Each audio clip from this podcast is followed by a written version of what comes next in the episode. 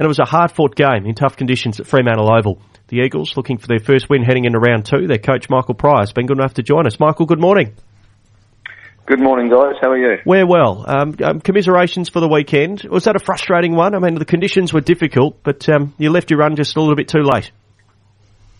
Yeah, conditions were difficult, but um, I think um, we, we had our chances in the first half. I think um, we went in at half time and it was six scoring shots apiece. We just kicked six behinds and they'd kicked a couple of goals. So um, a couple of bounces of the ball didn't go our way. Um, so we thought we had our chances early in the game. Um, and then, yeah, in the third quarter, we were able to kick a couple and put some pressure on the opposition.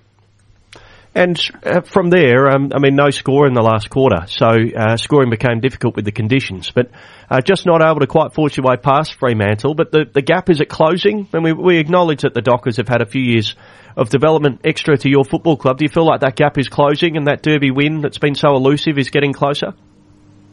Yeah, we'd like to think so. Um, I think. Um you know, last year three points, this year eight points, but um, we'd like that three points and eight points to be our way, obviously. Um, and then talking about the last quarter, yeah, neither team scored and it was trapped on the far side of the ground a, a fair bit, and, and, we'll learn some valuable lessons out of that um, and review that part of the game today before we move on to Gold Coast. So there's a couple of really key things that come out of that for us, um, things we'd do different next time, but we thought obviously Fremantle set up defensively really well for most of the day, so it made it hard to get through and, and score. Um, but yeah, we'll look to learn from it and, and, move on to this week. Tough conditions down there too. That wind and that that must make it a little difficult.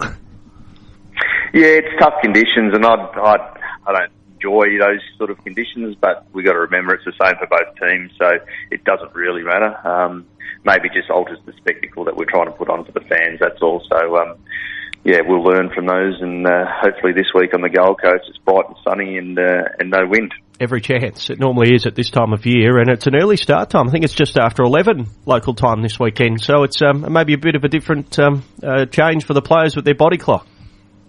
Yeah, it is, and we'll we'll stay on Perth time. Um, we've been training Wednesday mornings here at the club, and, and we train around nine o'clock, nine thirty. So the girls should be used to it, um, and hopefully work in our favour.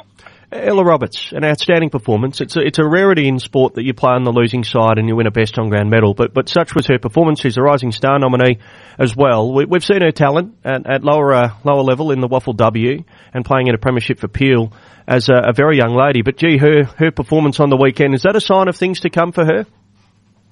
Yeah, I think it is. I think she's going to be a, a very special player, um, you know, in the next few years in the competition. Um, I still believe there's a lot of growth in Ella, um, and, it, it's just up to us to manage where she plays because she's so damaging inside forward 50, but also when she goes into the midfield, she can change the game as well. So we just got to juggle where we play her a little bit, but um, yeah, I think 11 games into her AFLW career, um, there's a lot to like, and um, onwards and upwards for her from here, I think.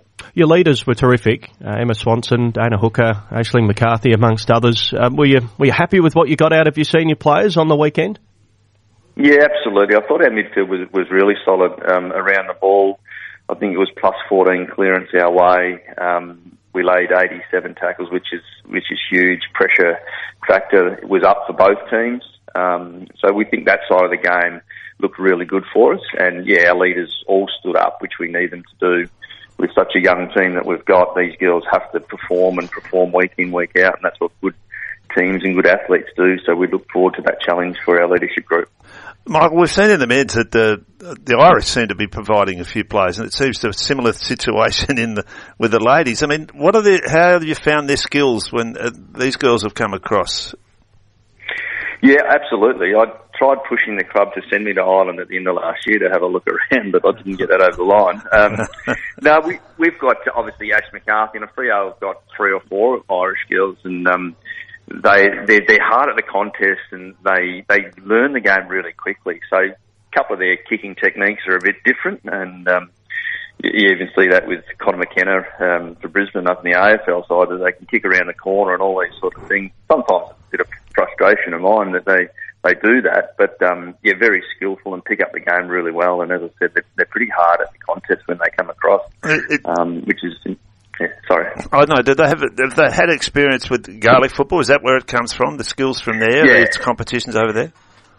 Yeah, it is. It is um, from Gaelic football. Um, most of them have played and played at a really high level, done really well over there. So they come across and um, they try and run and kick the ball to themselves and do things like that at training. Um, obviously, we leave that out of game day, but um, yeah, their skill set's pretty good and yeah, special when they come across. So um, yeah, I think I might have to get across there and see if we can find mm. some more um, players work trip. Certainly sounds like it could have some benefit. Michael Prior's with us. Uh, he's the coach of the West Coast Eagles AFLW side. A narrow first up loss to the Dockers. They head to the Gold Coast to play the Suns in round number two. Early in the season, now I know you do your scouting and, you know, we, we all have our expectations for teams, but probably early in the year, in any competition, there's a bit of, uh, well, what are we going to get from these teams? What are you going to get from Gold Coast, do you think? What, what sort of an opponent are they this week?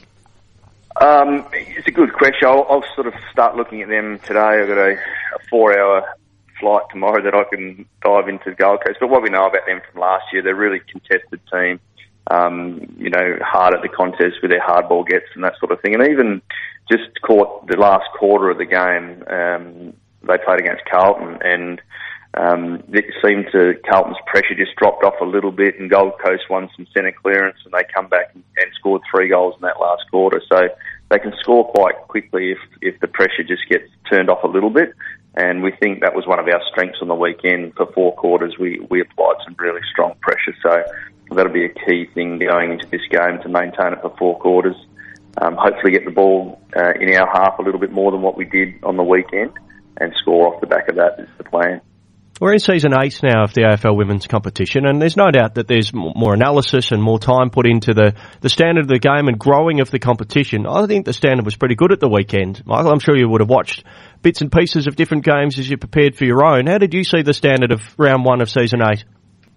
Yeah, absolutely. Um, you only have to go to the first game of the season, and Melbourne's third quarter was outstanding. They they got the ball out of the middle, and they're kicking to leading forwards to advantage and taking good marks and just kicking goals. It, it looked quite easy from that point of view, but that's just testament to the skill level and where the game's going, and it's only going to get stronger over the next few years as, as the girls play more games and more football, and they've been able to play from a young age right the way through now, whereas in the past they've had to stop playing or, or play with boys and that sort of stuff. So I think the growth and the standard of the game is only going to get better from here now that we've got all AFL clubs um, with AFLW teams. Um, yeah, we look forward to what it's going to look like in the next couple of years, but absolutely on the way to being a lot better product for everyone. I suppose with the, the skills that are improving, the, the new innovations to game styles, have you noticed any of the sides trying something a little bit different now and working on? Oh, I think um, in the past it's probably been a, a, bit more of a territory game for the girls. Just get it forward at all costs and and get field position and, and see if you can score off the back of that. And I think now, if you look at a, a side like Geelong, um, like on the weekend they had 90 uncontested marks, so owning the ball a bit, chipping it around a bit, backing their skill in to be able to do that. And they're sort of sort of the outlier at the moment in that regard. So um, yeah, different style of game, um, but you can start to move towards that sort of stuff as the skill level of players improve. Well, it's a, a, really exciting competition, and it's great to see that it's fairly even as well as we head into this season, uh, season eight, and into the second round this weekend. Hey, Queensland on Saturday, the youngsters playing uh, just up the road at the Gabba all been well. Is he still in the mix for a final spot? Do you think?